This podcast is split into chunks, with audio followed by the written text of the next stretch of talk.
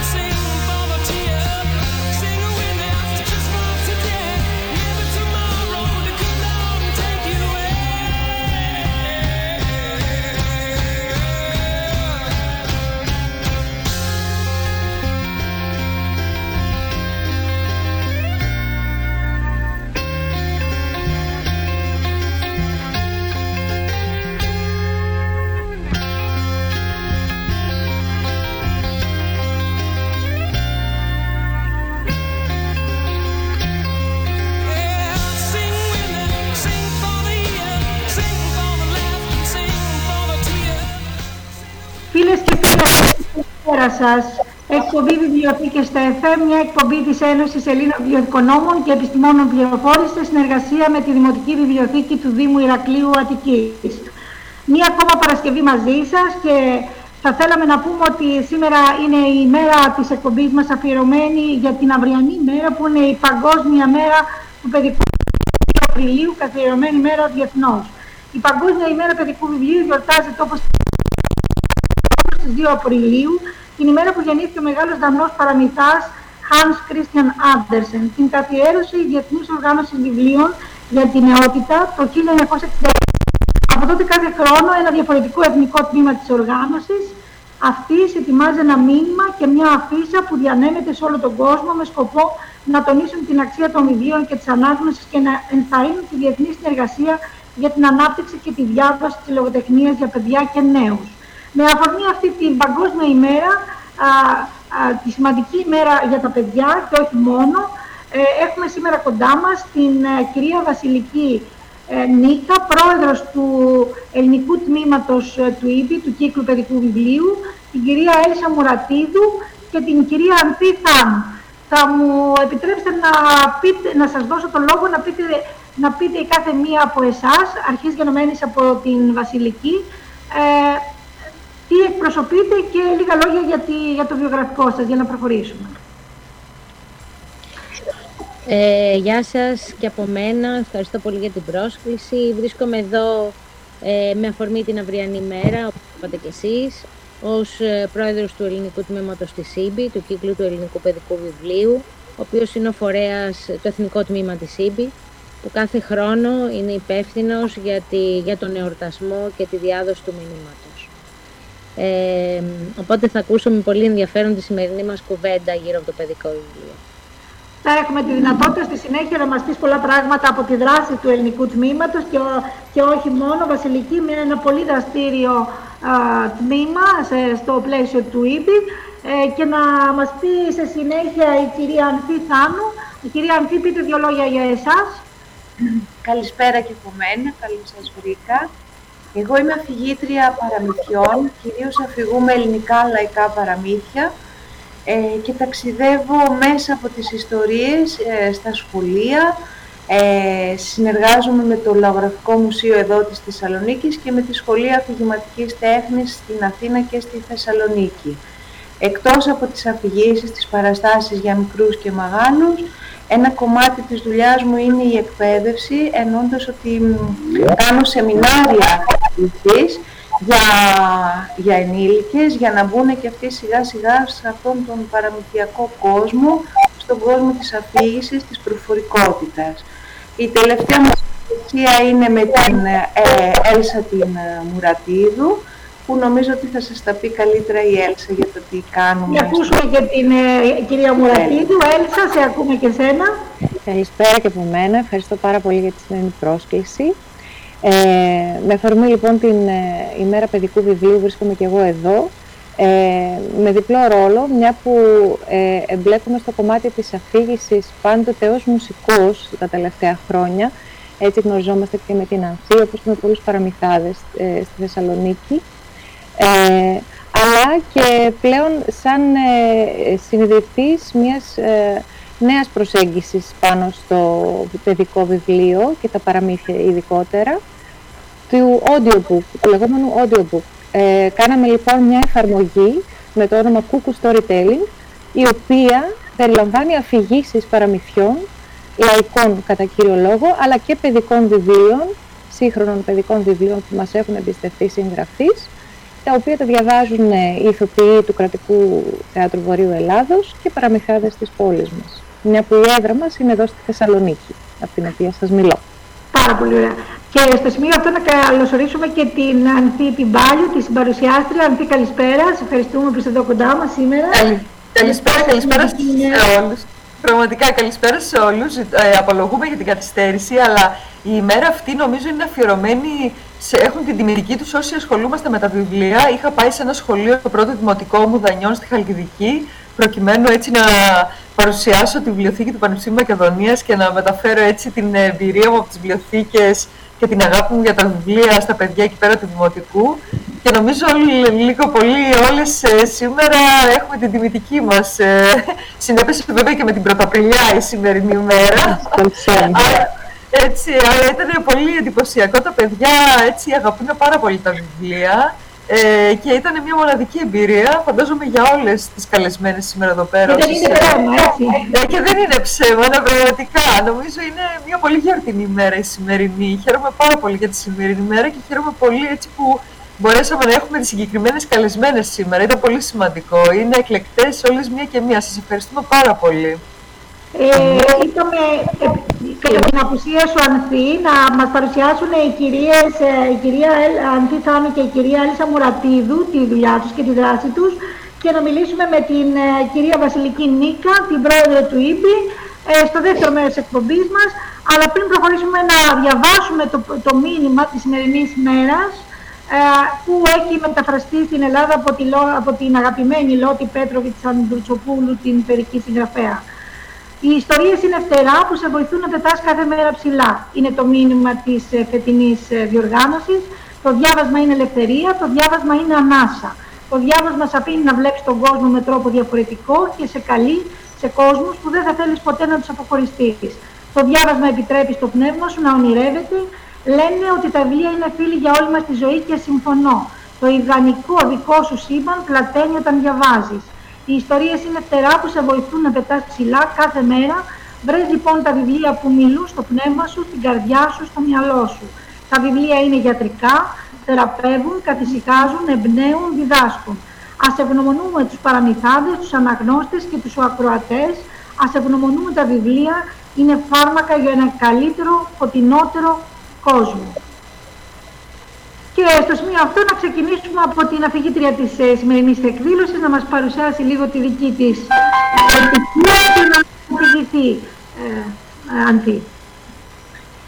Ε, εγώ θα έλεγα ότι μέσα από τα βιβλία τα παιδιά που ταξιδεύουν και τα λαϊκά παραμύθια, ευτυχώς κάποιοι άνθρωποι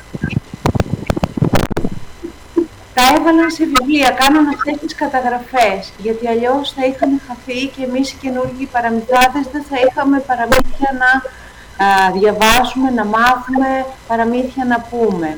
Ε, είναι μεγάλη τιμή να μιλήσουμε για τον Νικόλαο Πολίτη και για τον Γιώργιο Μέγα, που νομίζω ότι ο Πολίτης ήταν και είναι ο πατέρας της λαογραφίας, μαζί με τον Λουκάτο και μαζί με τον Μέγα που μέσα από τους φοιτητές του κατέγραψαν αυτές τις σπουδαίες ιστορίες και έχουν φτάσει στα δικά μας χέρια.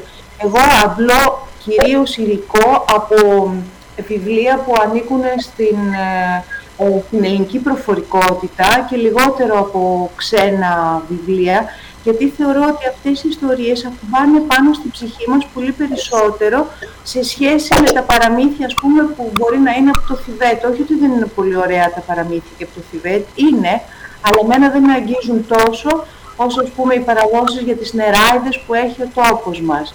Ε, βέβαια, τα μοτίβα των παραμυθιών είναι κοινά σε πολλές χώρες, ειδικά στα μαγικά παραμύθια. Και έτσι βλέπουμε ας πούμε, το μοτίβο της ταχτοπούτας να υπάρχει ε, σε όλο τον κόσμο και βλέπουμε πώς μπαίνουν μέσα στοιχεία του πολιτισμού στις ιστορίες. Εγώ αυτό το θεωρώ τελείως μαγικό. Ε, δεν θέλω να πω παραπάνω. Νομίζω ότι τα παιδιά ταξιδεύουν μέσα από τα παραμύθια και λύνουν κόμπους, κόμπους συναισθηματικούς. Και μακάρι όλοι να μπορούσαμε να λέμε όσο περισσότερα παραμύθια μπορούμε για να λύσουν αυτούς τους κόμπους, να κάνουν αυτό το ταξίδι προς την οριμότητα και τη μετάβαση προς την αυτονομία. Να ακούσουμε και την κυρία Μαρατίδου, Έλσα.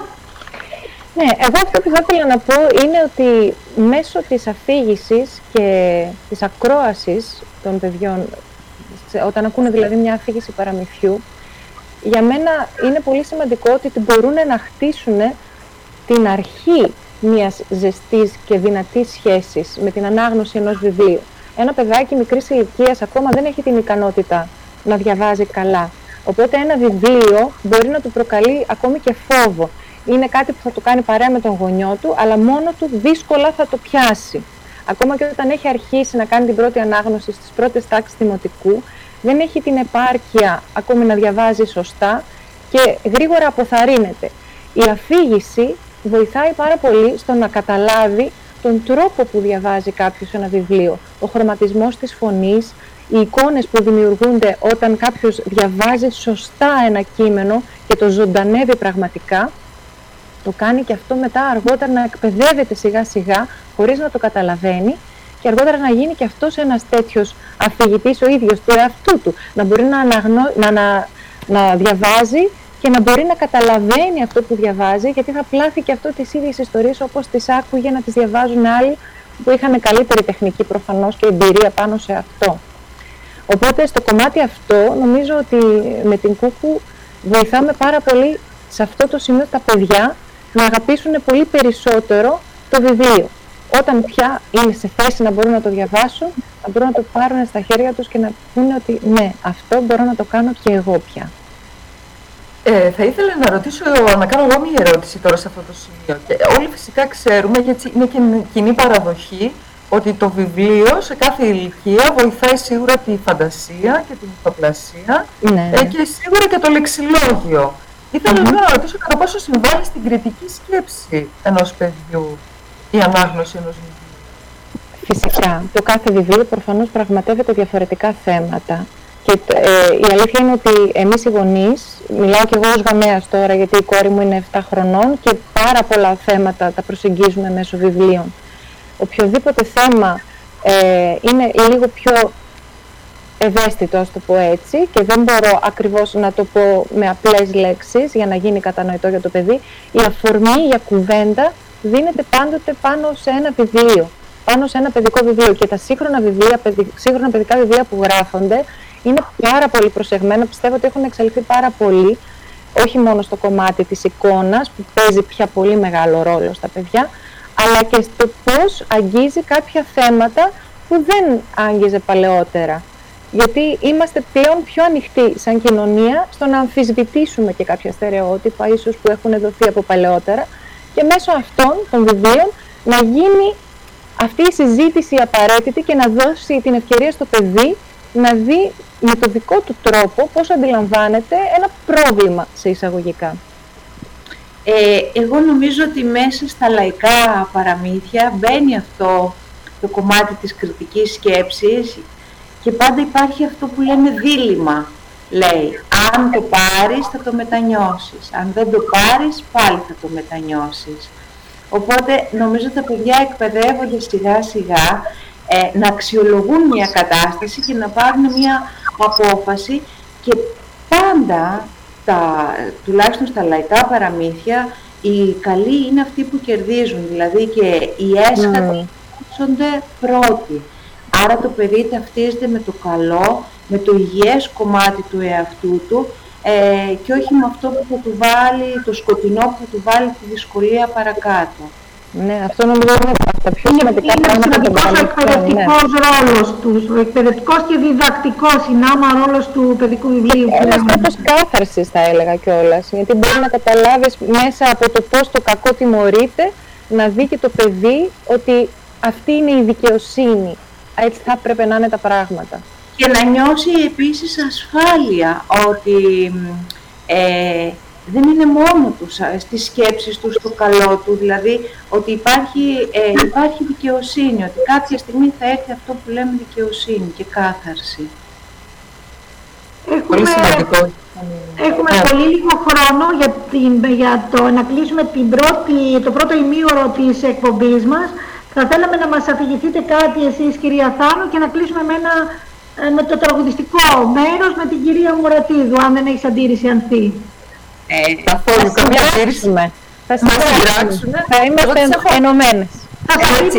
Σας αφήνουμε να το κάνετε όπως εσείς. Χριστίνα, εμείς εδώ στη Θεσσαλονίκη είχαμε τη χαρά, έχουμε τη χαρά να τις έχουμε δει και live, να τις έχουμε απολαύσει live, επομένως μόνο αντίρρηση δεν θα μπορούσα να έχω. Είναι εξαιρετικές και οι δύο από κοντά πάρα πολύ. Παρακαλώ, λόγω σε εσάς. Ευχαριστούμε πολύ. Λοιπόν, ήταν λέει κάποτε ένα παλικαράκι με ένα παράξενο όνομα. Το λέγανε γιο μου. Όλοι το ξέρανε, αλλά κανένας δεν ήξερε το όνειρό του. Ήθελε, λέει, να αγοράσει μία φορεσιά, αλλά σαν μέτρησε τα χρήματά του, δεν έφταναν. Και τι να κάνει ο γιο μου, ξεκίνησε να δουλεύει. Δούλευε, δούλευε, δούλευε πολλά χρόνια. Μετράει ύστερα τα χρήματά του και είχαν φτάσει ως το όνειρό του.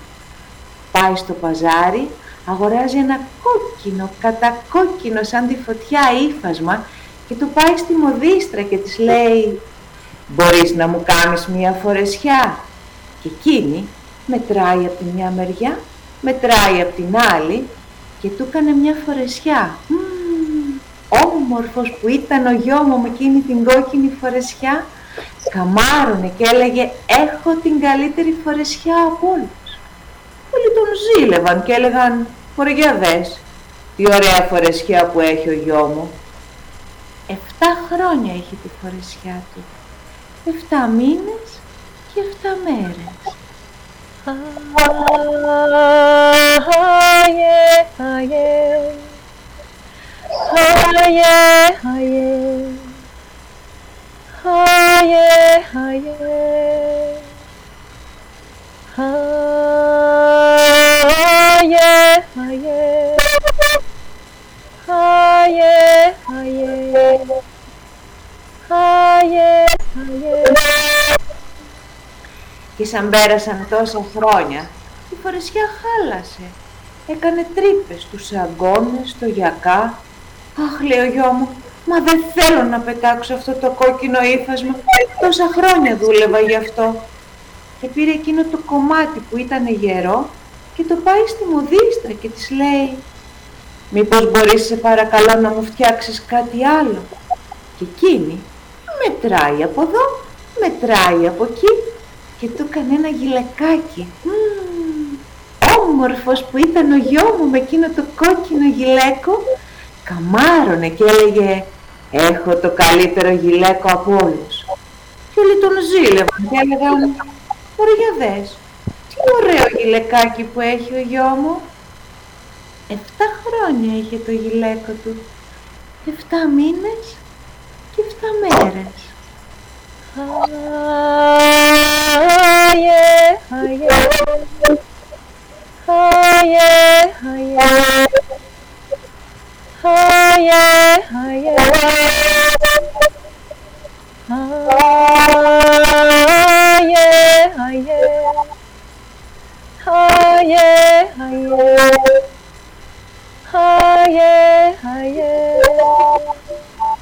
Σαν πέρασαν τόσα χρόνια, το γυλαικάκι χάλασε. Έκανε τρύπες εδώ μπροστά στις τσέπες και πίσω στην πλάτη.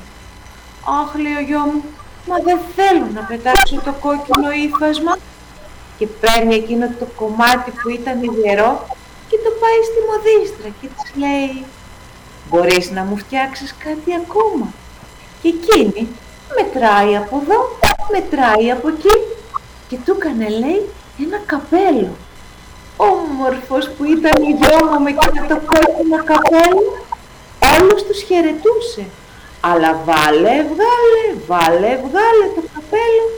Σαν πέρασαν 7 χρόνια, 7 μήνες και 7 μέρες, πάει και το καπέλο. Του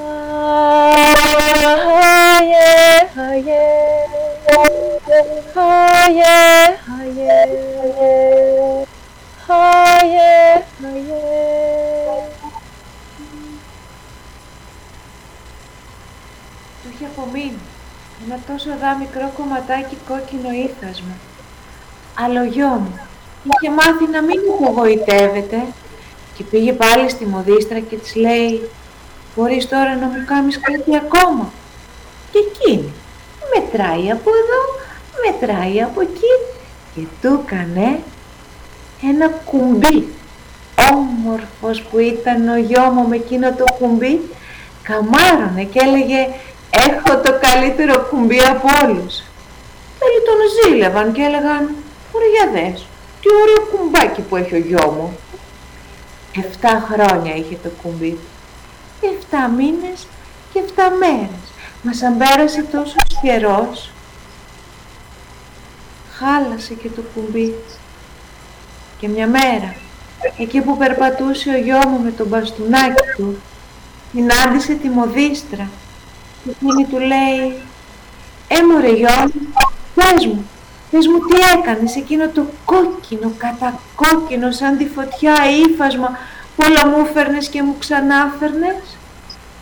Ο γιος μου την κοίταξε καλά καλά και ύστερα της είπε «Το έκανα, το έκανα παραμύθι». Kauna puinja Confiro keluru kitala Hauma puinja Confiro keluru kitala Ah.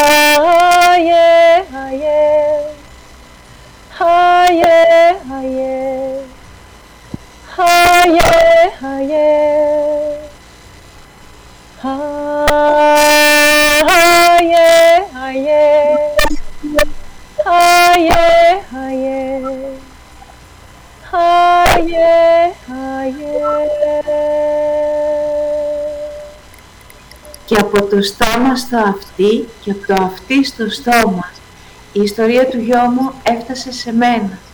Εγώ σήμερα μαζί με την Έλσα σας τη χαρίζουμε και ευχόμαστε η ζωή σας να είναι σαν παραμύθι. Πραγματικά, μπράβο. Συγχαρητήρια. Συγχαρητήρια, εγώ τις έχω παρακολουθήσει από κοντά. Η Ανθή Θάνου λοιπόν και η Έλσα Μυρα- Μουρατίδου. Λοιπόν, θα τις ακολουθήσετε πάρα πολύ. Θα πω σε όλους τους ακροατές στο Cuckoo Storytelling σε όλα τα social media, cuckoo.gr στο, στη- στο διαδίκτυο, στην ιστοσελίδα τους θα προσπαθήσετε να βρείτε πού κάνουν παράσταση, πού τα λένε όλα αυτά τα ωραία πράγματα, να τις ακολουθήσετε οπωσδήποτε. Την Έλσα Μουρατίδου, εγώ με την πρώτη ευκαιρία θα πάω και θα την παρακολουθήσω ξανά με του Στήρι Φάντα, με το Σάκη το Λάια και τον Κώστα τον Κυριτσάκη, να την ακούσω αυτή την πανέμορφη φωνή, τη γλυκύτατη. Ήσασταν πάρα πολύ συγκινητικές. Συγχαρητήρια, ευχαριστούμε πάρα πολύ. Εμείς ήταν μεγάλη τιμή, ήταν πραγματικά μεγάλη τιμή που σας είχαμε σήμερα εδώ κοντά μας. Είμαστε συγκινημένες κυριολεκτικά όλες ε, και δεν μπορούσε ίσως καλύτερη αφιέρωση να κάνουμε για την μέρα του, του Παγκόσμια ημέρα του παιδικού βιβλίου. Λοιπόν, οπότε κλείνουμε τώρα γιατί πρέπει να κλείσουμε και ευχόμαστε καλή συνέχεια και ε, ό,τι καλύτερο να σας δίνει καλή δύναμη για να συνεχίσετε αυτό το σημαντικό έργο που κάνετε. Ευχαριστούμε. Ευχαριστούμε. Καλή συνέχεια. Ευχαριστούμε πολύ. Γεια σας. Γεια σας.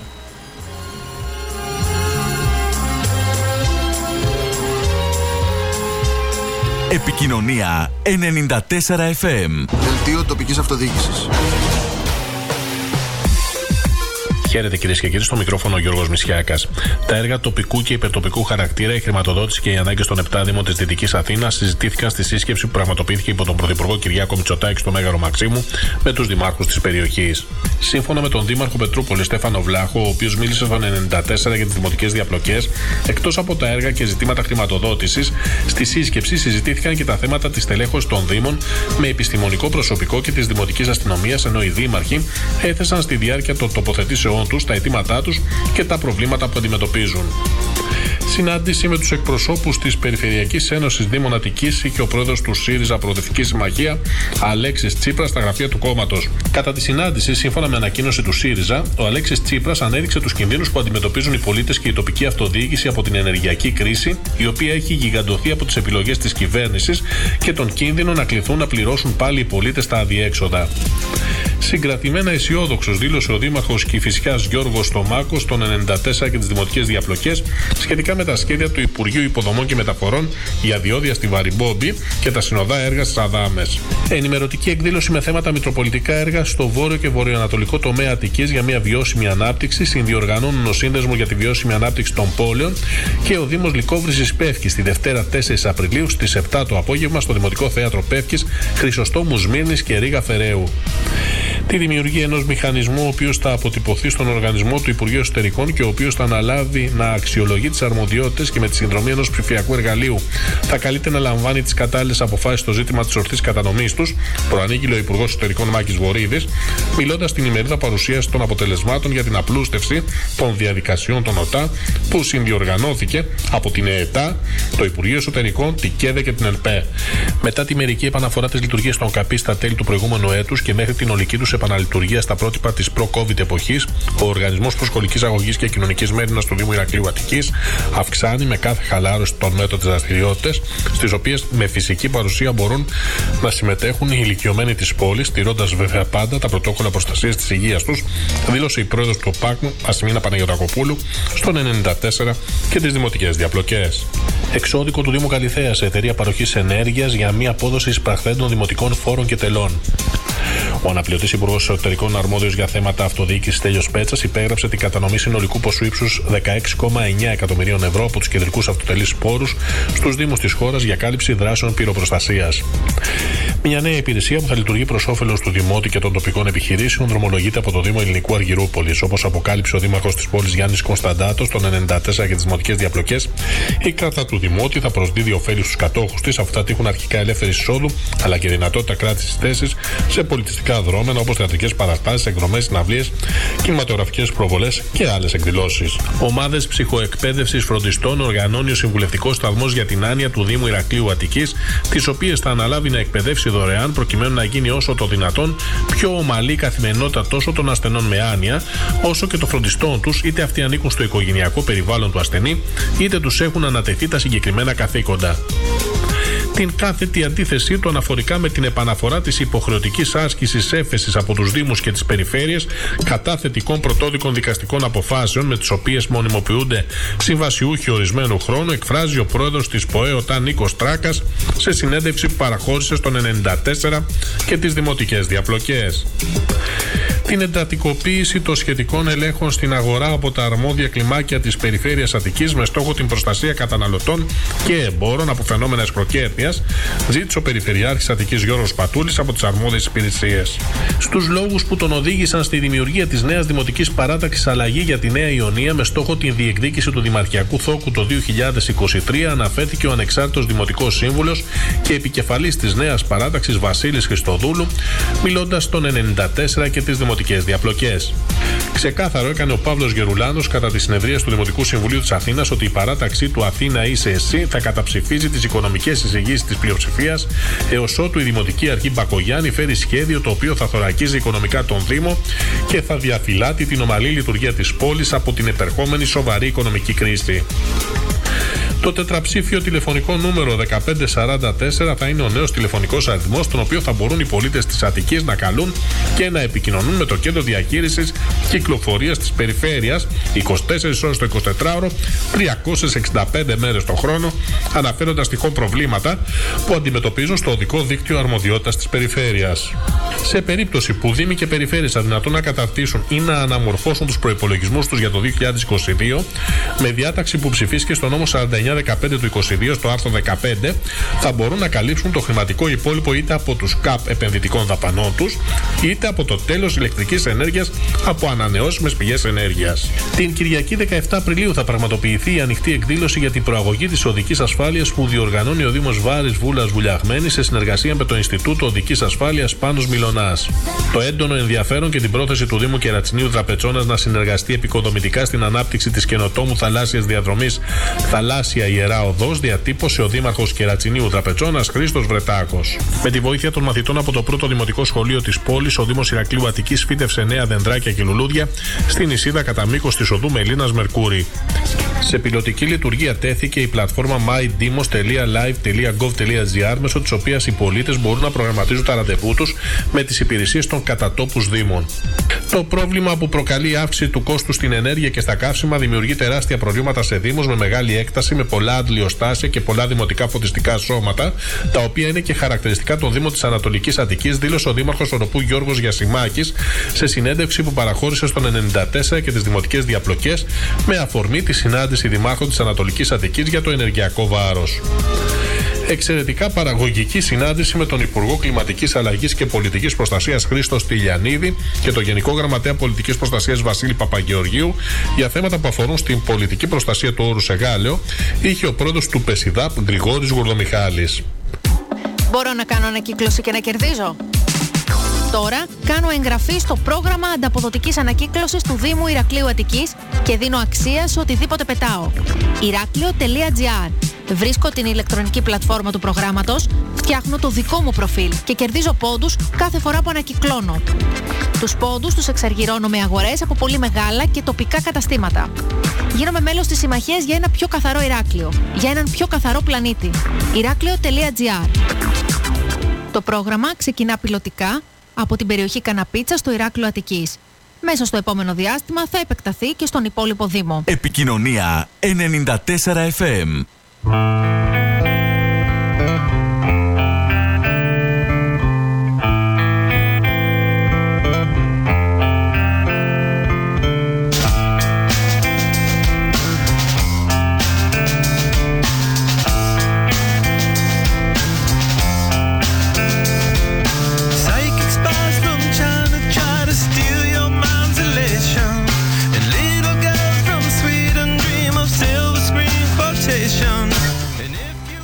φίλοι ακροατές, καλώς ήρθατε στο δεύτερο μέρος της εκπομπής μας, FM. Εγώ και η Χριστίνα Κυριακοπούλου είμαστε εδώ πέρα ε, σε αυτή την πολύ ιδιαίτερη ημέρα, σε αυτό το ιδιαίτερο αφιέρωμα στην Παγκόσμια ημέρα παιδικού βιβλίου, η οποία είναι αύριο βέβαια, 2 Απριλίου. Αλλά σήμερα είχαμε δύο εξαιρετικές καλεσμένες στο πρώτο μέρος της εκπομπής μας και είμαστε έτοιμες να υποδεχτούμε και την επόμενη καλεσμένη στο δεύτερο μέρος της εκπομπής μας, την κυρία Βασιλική Νίκα, την οποία καλωσορίζουμε. Κυρία Νίκα, ευχαριστούμε πάρα πολύ. Εγώ ευχαριστώ για την πρόσκληση. Η κυρία Μάγνης έχουμε σήμερα κοντά μας, ε, κυρία Νίκα. Η κυρία Νίκα, για, την, ε, για, να για να πούμε έτσι, είναι και την ιδιότητά της, είναι πρόεδρος του ελληνικού τμήματος του ΙΜΠΗ στον κύκλο ελληνικού παιδικού βιβλίου Ε, και σίγουρα είναι η τιμητική της σήμερα, αν μη τι άλλο, είναι η, η αρμόδια για να, να μας πει, να μας μιλήσει για τη σημερινή ημέρα, την Παγκόσμια ημέρα παιδικού βιβλίου. Επομένως, ε, κυρία Νίκα, ο λόγος σε εσάς. Έχουμε κάνει μια μακριά διαδρομή για να φτάσουμε στην αυριανή ημέρα. Η κυρία Κυριακοπούλου είπε, διάβασε πολύ ωραία το φετινό μήνυμα, το οποίο να πω εγώ ότι το έχει γράψει ο Ρίτσαρτ Βαν Κάμπ, είναι ένας Καναδός συγγραφέας, πολύ βραβευμένος και πολύ ε, τάλαντος. Ε, και, και την αφίσα που θα τη βρείτε, έχει τυπωθεί με χορηγό της εκδόσης Πατάκη, ε, θα τη βρείτε και τυπωμένη φέτος, γιατί ξέρετε με τα δύο χρόνια της πανδημίας χάσαμε λίγο τη σειρά μας και ήμασταν στην ηλεκτρονική έκδοση της αφίσας. Φέτος ε, τυπώσαμε. Την έχει λοιπόν εικονογραφήσει η Julie Φλέτ και οι δύο οι δημιουργοί είναι πολύ σημαντικοί στο Εθνικό Τμήμα του Καναδά που έχει την ευθύνη για τον φετινό εορτασμό. Ε, και το μήνυμα «Ιστορίες δίνουν φτερά» ε, είναι πολύ σημαντικό να, να, το, ε, να το επικοινωνήσουμε όχι μόνο αύριο, σήμερα αύριο που είναι κοντά στη μέρα του παιδικού βιβλίου, αλλά και γενικότερα ε, απολαύσαμε και τη, την αφήγηση της ε, Ανθής Θάνου και την, ε, το εξαιρετικό ε, συντρόφευμα θα έλεγα. Έτσι ακριβώς. Της Έλσας Μουρατίδου. Ναι, Ήταν ναι. μοναδικές, πάρα ναι, πολύ ωραίο. Ναι. Εγώ είχα την, τύχη, είχα την τύχη την κυρία Θάνου να την έχω ξανακούσει και πραγματικά είναι μαγευτική. Τώρα σε συνδυασμό και με την κυρία Μουρατίδου είναι πολύ συγκινητικό όπως είπατε και εσείς ε, προηγουμένως. Ε, έτσι λοιπόν μια διαδρομή για το ελληνικό τμήμα ε, καταλήγει αύριο στην ε, μεγάλη γιορτή μας που έχουμε και μας φιλοξενεί η Εθνική Βιβλιοθήκη της Ελλάδος. Ε, μετά από δύο χρόνια απουσίας ε, γιορτάζουμε τη μέρα και υπάρχει και η απονομή των βραβείων τόσο σε πρόσωπα και φορείς, δηλαδή βιβλιοθηκονόμους, εκπαιδευτικούς που προάγουν τη φιλαναγνωσία, όσο και σε δημιουργούς. Ε, έχουν κυκλοφορήσει ήδη short list με, με τις διάφορες κατηγορίες και αύριο θα μάθουμε και ποιοι βραβεύονται. Βέβαια, εγώ λέω πάντα ότι δεν έχει σημασία εν τέλει ποιος παίρνει το βραβείο. Σημασία έχει ότι κάθε χρόνο όλο και καλύτερα βιβλία εκδίδονται, οι επιτροπές ε, κουράζονται για να βγάλουν πραγματικά αυτά τα 4-5 βιβλία της short list, γιατί πρέπει να διαλέξουν ανάμεσα σε πάρα πολύ καλά βιβλία. Οπότε είναι σημαντικό να φτάσουν σε παιδικά χέρια. Εγώ γι' αυτό θα ήμουν ευτυχής. Και είναι η όλη διαδικασία, επειδή είμαστε μια βιβλιοθήκη που εκπροσωπούσα όλα τα χρόνια που βραβευτήκαμε από εσάς, Βασιλική, ναι. η Δημοτική Βιβλιοθήκη Καλυθέας με τους ταξιδιωτικούς άκους, αυτό που είναι μαγευτικό σε αυτό που κάνετε είναι η, η όλη διαδρομή και η υποστήριξη που έχουμε από εσάς. Είναι πάρα πολύ σημαντική εμείς οι βιβλιοθήκες. Και είναι και πολύ σημαντικός ο ρόλος των βιβλιοθηκών βεβαίως, έτσι, γιατί ε, οι βιβλιοθήκες, ε, είτε είναι δημοτικές, είτε είναι οι κρατικές βιβλιοθήκες ή και οι σχολικές, ε, έχουν ένα πάρα πολύ σημαντικό ρόλο στην ανάπτυξη φιλαναγνωσίας. Αυτό πρέπει να το αναγνωρίσουμε και φυσικά και στους βιβλιοθηκονόμους, εμείς βραβεύουμε και βιβλιοθήκες και βιβλιοθηκονόμους, ακριβώς γιατί αναγνωρίζουμε τον πολύ σημαντικό ρόλο σας στην ανάπτυξη φιλαναγνωσίας. Μακάρι να είχαμε περισσότερες ε, ε, βιβλιοθήκες γενικώς και περισσότερες παιδικές βιβλιοθήκες.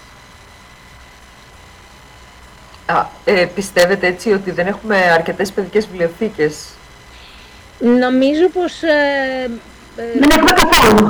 Ναι, είπα να μην το πω έτσι ακριβώς. Όχι, αλλά καλό είναι να φύγονται και τέτοια ναι, θέματα στην εκπομπή, βέβαια, γιατί όχι; Θα μπορούσαμε να έχουμε πολλές παιδικές βιβλιοθήκες και όπως επίσης θα μπορούσαμε να έχουμε σχολικές βιβλιοθήκες, να μην υπάρχει σχολείο χωρίς σχολική βιβλιοθήκη, αλλά με, με μία σημείωση, καλά στελεχωμένη, δηλαδή από ανθρώπους που ξέρουν βιβλιοθηκονόμου και καλά ενημερωμένοι. Δηλαδή, ε, βιβλία κάθε χρόνο, σημαντικά βιβλία να προστίθενται στις συλλογές και δεν πειράζει αν φθύρονται, όσο πιο πολύ διαβάζονται, τόσο πιο πολύ φθύρονται. Μακάρι, μακάρι να είχαμε αυτό. Όσο πιο πολύ φθύρονται τα βιβλία, τόσο μεγάλο πλεονέκτημα έχουμε ως κοινωνία, πιστεύω, για την ανάπτυξη της αναγνωσίας και το, την αγάπη για το διάβασμα. Ναι, ναι. Και δεν, ξέρετε, δεν είναι μόνο ε, αυτό που, που είπαν για τα λαϊκά παραμύθια η, η Ανθή με την Έλσα, ότι ε, το λαϊκό παραμύθι σε βοηθάει ενδεχομένως να αναπτύξεις κριτική σκέψη, να πάρεις αποφάσεις, Νομίζω ότι η λογοτεχνία αποτελεί το, το καταφύγιο των παιδιών. Μπορεί να μην σε βοηθάει να κάνεις τίποτα, αλλά μόνο και μόνο ότι σε βοηθάει να, να βρεις χρόνο, ήσυχο χρόνο, αργό χρόνο για τον εαυτό σου, είναι πάρα πάρα πολύ σημαντικό. Και ειδικά σε ένα παιδί, ε, σήμερα με όλα αυτά που, με, το, με τους γρήγορους ρυθμούς που ζουν και τα παιδιά. Έτσι θα έπρεπε να είναι βασικά. Έτσι θα ήταν το ιδανικό αυτό που λέτε. Ναι. Πολύ ωραία κυρία Νίκα. Πείτε μας λίγο τώρα έτσι και όσον αφορά τις εκδηλώσεις που προγραμματίζετε. Ωραία. Ε, κοιτάξτε, πέρα από την ε, αυριανή εκδήλωση που είναι η γιορτή και είναι η απονομή των βραβείων, να πω για δύο πάρα πολύ σημαντικά projects που τρέξαν αυτό τον καιρό παρά τις δυσκολίες πανδημίας.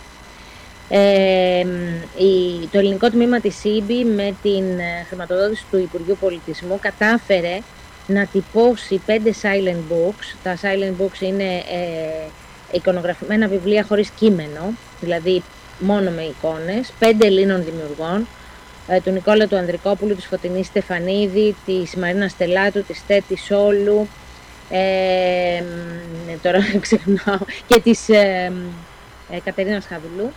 Ε, πέντε σημαντικά λοιπόν βιβλία που τυπώθηκαν ε, με την ε, υποστήριξη του Υπουργείου Πολιτισμού και ένα δεύτερο project που είμαστε στη φάση τώρα της διόρθωσης λίγο, είναι σχεδόν αστημένο, λέγεται The Book Fan Club, πρόκειται για μια πλατφόρμα όπου μπορεί να φιλοξενήσει ηλεκτρονικές λέσχες ανάγνωσης.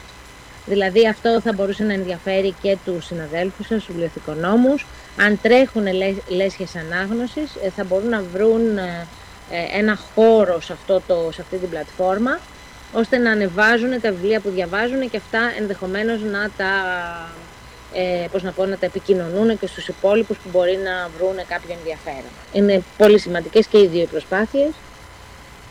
Και χρηματοδοτείται και η δεύτερη προσπάθεια από το Υπουργείο Πολιτισμού. Και η δεύτερη από το Υπουργείο Πολιτισμού. Είναι δύο project για τα οποία είμαστε Αυτό πολύ είναι πολύ σημαντικό. Και πού φιλοξενούνται ναι. εσείς στο, στο, στο, στο, στο, στον ιστότοπο του ΙΜΠΗ. Θα σας πω, τα Silent Books τυπώθηκαν και ε, αυτά που τυπώσαμε με τη χρηματοδότηση του Υπουργείου Πολιτισμού θα πάνε σε παιδιά που βρίσκονται σε, σε ευαίσθητες καταστάσεις όπως σε πόλεμο, σε κίνδυνο, σε ε, παιδιά που βρίσκονται σε ανάγκη δηλαδή, γιατί είναι, όπως ξέρετε τα silent books διαβάζονται ακόμα, ε, είναι παγκόσμια, δηλαδή η εικόνα μιλάει σε όλες τις γλώσσες. Οπότε κατά κύριο λόγο θα απευθυνθούμε, έχουμε ήδη δηλαδή συνεργαστεί με διάφορους φορείς γι' αυτό και το The Book, The Book Fan Club θα είναι στη, στο δικό του, στη δική του ιστοσελίδα. Μια πλατφόρμα ουσιαστικά είναι, Απλώς δεν έχει ανέβει οριστικά ακόμα γιατί είμαστε στη φάση της διόρθωσης των, ε, ε ξέρετε, των bugs που, ε, για να μπορέσει να λειτουργήσει. Του Υπουργείου Πολιτισμού, του Υπουργείου Πολιτισμού και φυσικά και εσείς ως ΙΜΠΗ θα, μπορείτε, θα μπορούμε δεν και να η πλατφόρμα, η πλατφόρμα δεν είναι του Υπουργείου Πολιτισμού, είναι με τη χρηματοδότηση του Υπουργείου Πολιτισμού, θα είναι σε ξεχωριστό The Book Fan Club, έτσι θα λέγεται. Θα, θα λάβετε και εσείς σχετική ειδοποίηση γιατί πιστεύουμε ότι είναι ένας ψηφιακός χώρος που ενδιαφέρει και τους φυσικούς χώρους του βιβλίου που είναι η βιβλιοθήκη. Μάλιστα. Ε, πολύ σημαντικά όλα αυτά που μας είπες, ε, ε, κυρία, που μας είπατε κυρία Νίκα. Ε, τώρα να, για φέτος ε, θα γίνει αύριο κάποια εκδήλωση, θα έχετε ναι. προγραμματίσει; Ναι. Ε, αύριο, γίνει, αύριο... Πώς είναι οι συμμετέχοντες, γιατί γίνεται κάθε χρόνο ανοιχτή πανηγύρι. Είναι μια εξαιρετική εκδήλωση. Εγώ προσωπικά δεν την έχανα ποτέ. Τώρα για αύριο δεν είμαι στην Αθήνα, οπότε εντάξει, θα τη χάσω εξ ανάγκης. Ε, ναι, ξέρετε τι γίνεται αύριο, είμαστε με τα μέτρα COVID, οπότε είμαστε λίγο...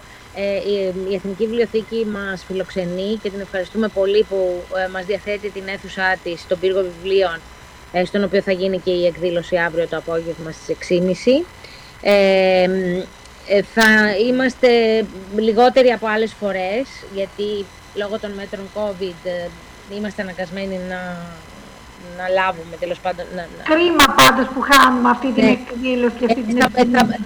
Θα το σκοπιθεί βεβαίως και θα ανέβει στα social, οπότε μπορεί να τη δείτε σε ετεροχρονισμένα κάπως, αλλά δεν θα τη χάσετε. Ε, βραβεύονται πολλοί δημιουργοί, πολύ σημαντικά, ε, σημαντικά προγράμματα. Ε, αν, ανυπομονούμε να μάθουμε και ποιοι είναι οι δημιουργοί που θα πάρουν τα βραβεία, αλλά όπως σας είπα, Ε, σημαντικό είναι ότι έχουμε πολλά καλά βιβλία. Ε, η Επιτροπή δηλαδή είχε δύσκολο έργο και για φέτος. Ε, Είχαμε τις επιτροπές, τις επιτροπές αν, θέλει, αν θέλετε. Ναι, τις επιτροπές για φέτος είχαμε μία εφταμελή επιτροπή. Ήταν πρόεδρος η Μαρία Παπαγιάννη. Να πω και δύο λόγια, γιατί ήταν πρόεδρος η Μαρία Παπαγιάννη ήταν η υποψήφια για το μεγάλο βραβείο Hans Christian Andersen από την πλευρά της Ελλάδος για τη συγγραφή μαζί με την Ήρυδα της Αμαρτζή, την σπουδαία εικονογράφο ε, η οποία ήταν αντίστοιχα υποψήφια για το βραβείο Hans Christian Andersen για την εικονογράφηση. Ήταν δύο παρουσίες, πραγματικά δύο συμμετοχές που μας έκαναν πάρα πολύ περήφανους. Ε, ετοίμασαν δύο εξαιρετικούς φακέλους. Μπορεί να μην είναι εύκολο να πάρει κανείς το Άντερσεν από μια γλώσσα που είναι τόσο μικρή όσο η δική μας, γιατί καταλαβαίνετε ότι και οι μεταφράσεις των έργων είναι λίγες και η Επιτροπή, αν δεν διαβάσει το πρωτότυπο, είναι πολύ δύσκολο να, να κρίνει, αλλά είχαμε δύο εξαιρετικές υποψηφιότητες. Πραγματικά ε, και η Επιτροπή των Άντερσεν αλλά και οι άνθρωποι της ΣΥΠΗ ήταν ε, ενθουσιασμένοι με αυτές τις δύο υποψηφιότητες. Οπότε η Μαρία Παπαγιάννη λοιπόν ήταν πρόεδρος της Επιτροπής ως υποψήφια Άντερσεν και ήταν μαζί της ε, ο Βαγγέλης ο Ηλιόπουλος, η Ήριδα Ισαμαρτζή, ε, η Ελίτα Ιφόκιαλη, η Ραλού Ισάρου, η Μαρία Κουρκουμέλη, ε, σίγουρα ξεχνάω κάποιον τώρα, και η Χρύσα Ικουράκη. Ήταν εφταμελής λοιπόν, διάβασαν όλη την παραγωγή που ε, μα, μας έστειλαν οι εκδότες ε, και ε, κατόρθωσαν να, να επιλέξουν σύμφωνα με την κρίση τους ε, πέντε καλύτερα βιβλία από κάθε κατηγορία. Είναι πολύ πολύ σημαντική η, οι δημιουργοί που έχουν τα βιβλία τους στη short list. Οπότε δεν έχει σημασία ποιος θα πάρει το βραβείο αύριο, σημασία έχει ότι υπάρχουν τόσα καλά βιβλία στις λίστες μας. Αυτά. Πραγματικά. Και εδώ πέρα τώρα να πούμε ότι σε περίπτωση που θέλει κάποιος έτσι να πάρει κάποιες πληροφορίες, η ιστοσελίδα του, του ελληνικού παρατήματο του ΙΠΗ δεν είναι, είναι υποκατασκευή αυτή τη στιγμή. Την Είναι υποανανέωση. Υποανανέωση. Αλλά όμως ε, έχουμε μια πολύ, ε, πολύ ενεργή σελίδα στο, Facebook, ναι. που είναι και πιο άμεση η ενημέρωση, το ξέρετε εξάλλου. Ε, τώρα πια ε, ιστοσελίδες υπάρχουν για ιστορικούς, ερευνητικούς ιστορικούς λόγους. Ε, σύντομα θα ανέβει και η καινούργια βερσιόν. Ε, αλλά η, η ιστοσελίδα μας πραγματικά έχει και πολύ μεγάλη επισκεψιμότητα και πολύ ανανεωμένη πλήρως στη, αυτό ακριβώς. Θα βρουν οι αναγνώστες όλες τις πληροφορίες που χρειάζονται. Υπάρχει και διάδραση, να σας στείλουν κάποιο σχόλιο, να απαντήσετε κτλ. Κάποια ερώτηση. Βέβαια. Οπότε να ενημερώσουμε ότι σε περίπτωση που βρουν υπό αναβάθμιση, υπό ανανέωση την ε, δημιουργία της ιστοσελίδας ε, να μπουν στο Facebook. Πολύ ωραία, πάρα πολύ ωραία. Επομένως, ε, πήγε καλά και αυτή η χρονιά με το παιδικό ναι. βιβλίο. Ναι. Οι, οι, οι συνθήκες με τον COVID ήταν δύσκολες, φαντάζομαι και όλα αυτά. Να πούμε ότι μπορεί να μην υπάρχουν παιδικές βιβλιοθήκες, αλλά να καταστήσουμε λίγο την αλήθεια ότι υπάρχουν παιδικά τμήματα στις ε, δημοτικές βιβλιοθήκες, στις δημόσιες βιβλιοθήκες, όπου κάνουν μια πάρα πολύ σοβαρή δουλειά πάνω στο κομμάτι αυτό ε, και που ιδιαίτερα την αυριανή μέρα είναι μια μέρα πανηγύρι για όλες ε, αυτές τις βιβλιοθήκες και μέσα από τις δράσεις όπως όλα τα χρόνια παρουσιάζουμε εδώ από αυτή την εκπομπή Ανθήνα, ξέρεις. Ε, Πάντως, εγώ είμαι πολύ συγκινημένη σήμερα, κυρία Νίκα, που σας έχουμε σήμερα εδώ κοντά μας, γιατί υπάρχ, είναι και μια συνεργασία πολλών χρόνων ε, και από την θέση της Προέδρου της Ένωσης που ήμουν τόσα χρόνια. Ε, και μια χρονιά ακόμα όπου παιδιά, συγγραφείς, εικονογράφοι, μεταφραστές, βιβλιοοικονόμοι, εκδότες, εκπαιδευτικοί ε, σε ολόκληρο τον κόσμο ε, γιορτάζουν αυτή την ημέρα, γιορτάζουν τη, το βιβλίο, γιορτάζουν την ανάγνωση, ε, γιορτάζουν τη γνώση και, και όχι μόνο.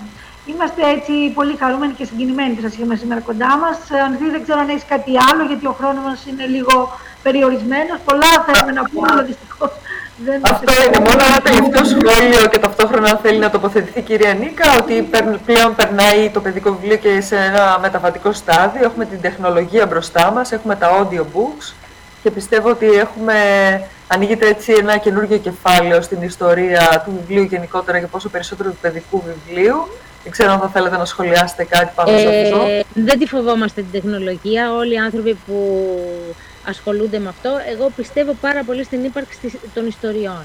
Δηλαδή θέλω ε, να υπάρχει ιστορία.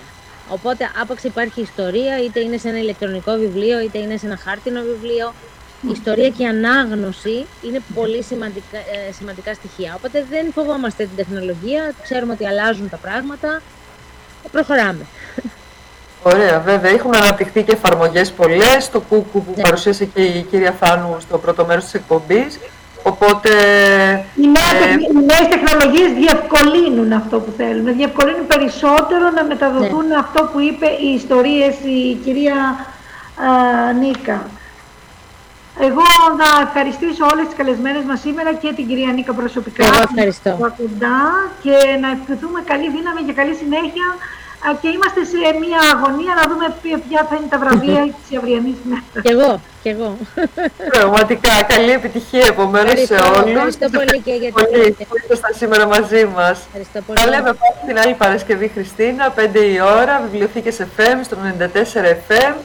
Ε, και ραντεβού Σήμερα σε στον Νίκο είχαμε και τον Βαγγέλη Παπά μαζί μας, να τον Βαγγέλη ευχαριστήσουμε Παπά. και τον εκπολίτη μας Ναι. Και να ευχηθούμε καλή συνέχεια στους φίλους ακροατές. Γεια σας. Γεια σας.